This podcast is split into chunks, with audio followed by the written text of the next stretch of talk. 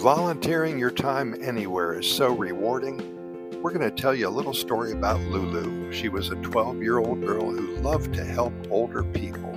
She loved her grandmother and grandfather, and every time she helped somebody over the age of 60 or 70, she thought of her grandma and her grandpa. She visited their local assisted living facility in the town that she was in and read books to the residents and talked to them about their lives. Finally, she was awarded a Medal of Honor from the mayor of her small town. Every week, Lulu would visit the facility armed with a stack of books and a genuine eagerness to connect, with the older generation. She would spend hours reading stories aloud, transporting the residents to different worlds through the magic of literature. Lulu didn't just share stories, she also listened attentively as the elderly residents shared tales from their own lives. Her presence brought smiles to the faces of the residents, and over time they eagerly anticipated her visits.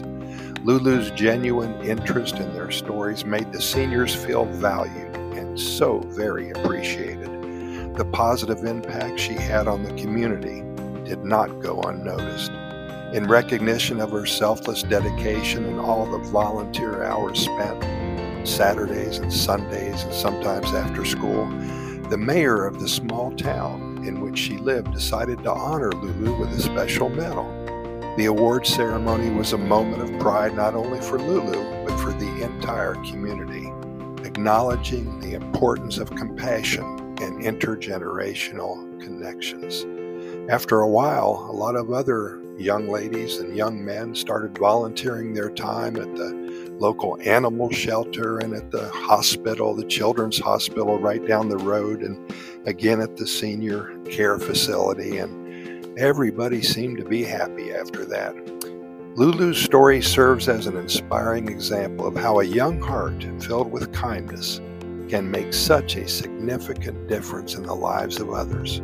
Her commitment to helping and connecting with the elderly not only enriched their lives, but also left an indelible mark on the entire town.